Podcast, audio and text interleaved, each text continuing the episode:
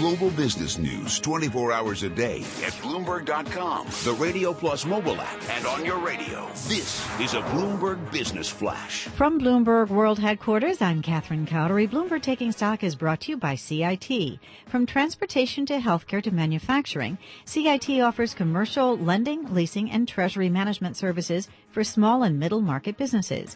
Learn more at CIT.com. Put knowledge to work. Wall Street is retreating after fluctuating between gains and losses earlier today.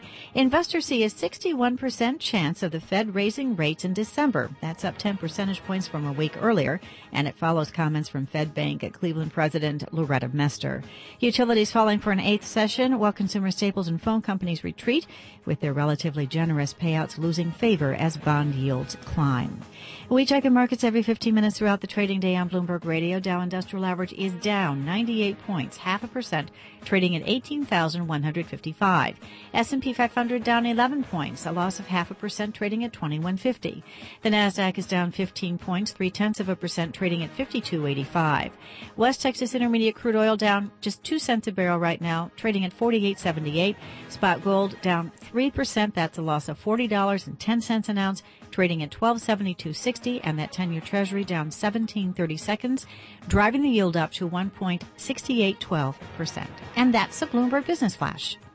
This is Taking Stock with Pimm Fox and Kathleen Hays on Bloomberg Radio. Google. Google is introducing a new phone. It's called the Pixel. It also is introducing an Amazon Echo Fighter. And here to tell us more is Gene Munster. He is managing director of Piper Jaffray in Minneapolis. He can be followed on Twitter at Gene Munster.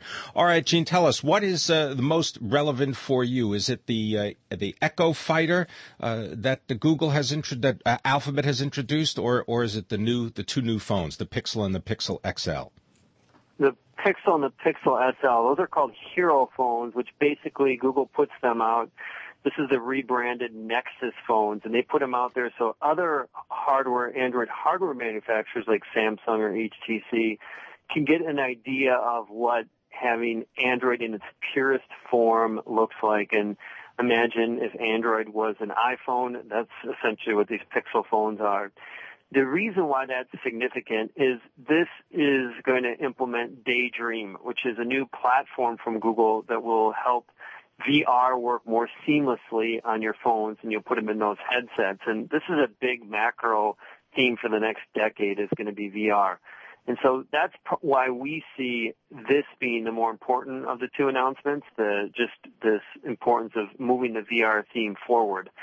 Uh, that said, is that the, the the home, the Echo competitor, is important because it's an example of how we're using technology in more of a seamless environment, and probably the best example of how the interface of of technology is changing. It used to be a keyboard, mouse, and touchscreen, and now it's our voice, our eyes, gestures, and and eventually even be our thoughts. And using voice is a powerful thing that Google's tapping into with Home it's a big, big step. It seems they're taking Gene in so many directions. I am, I guess I'm especially interested in the, the handsets, the phone part of this, because, for example, Mark Ger- Gurman, uh, one of our Bloomberg news correspondents following this, he, he, he said behind the Pixel, Google's first real threat to the iPhone.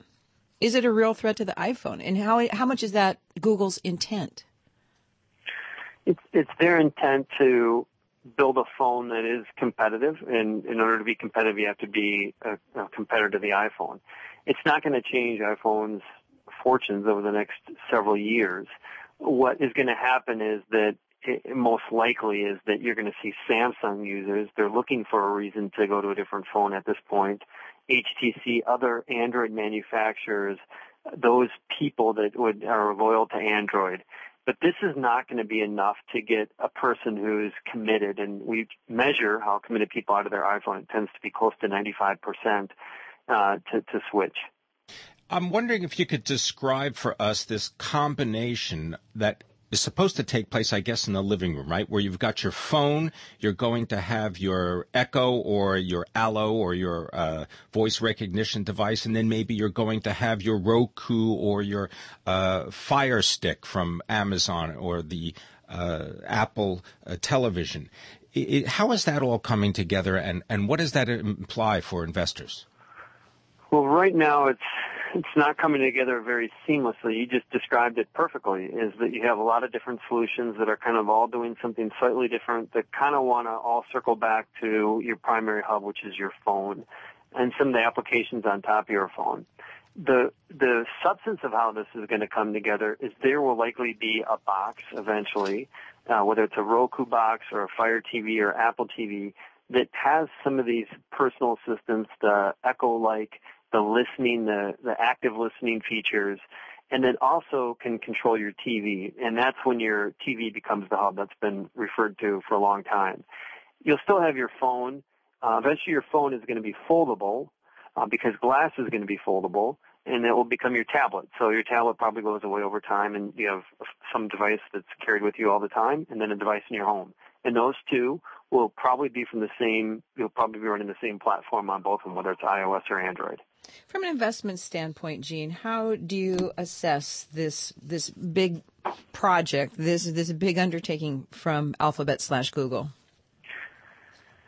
Well, it's they, they spend a lot on R and D. They spend about twelve billion dollars a year on R and D. That compares to Apple at about ten billion. And so uh, there's a lot of different places that they can go with twelve billion dollars. If you're going to try to to think of how much of that money is going into some of the stuff that we've announced today, it's probably relatively small. We're probably talking about a billion dollars worth, and and uh, they spend most of their money in trying to make search better. And part of making search better is is this artificial intelligence, the ability to use voice and your common just stream of of speaking as a way to engage with Google. And so there are places that play into that. The key takeaway is this: is they're investing uh, money, not all of it, but a lot of money into this. And what they're trying to do is really get ahead of how we're going to interact with computers in the future. And that's why it's so important for Google, whether we're interacting with computers through virtual environments or through more voice, like with home. And uh, so those to combine. Well, Gene Munster, thank you so very much. Uh, he's managing director at Piper Jaffray, talking about the new Google phone and home products announced at uh, Alphabet's big event today. I'm Kathleen Hays along with Pimm Fox. This is Taking Stock on Bloomberg Radio. Keep it right here. This is Bloomberg.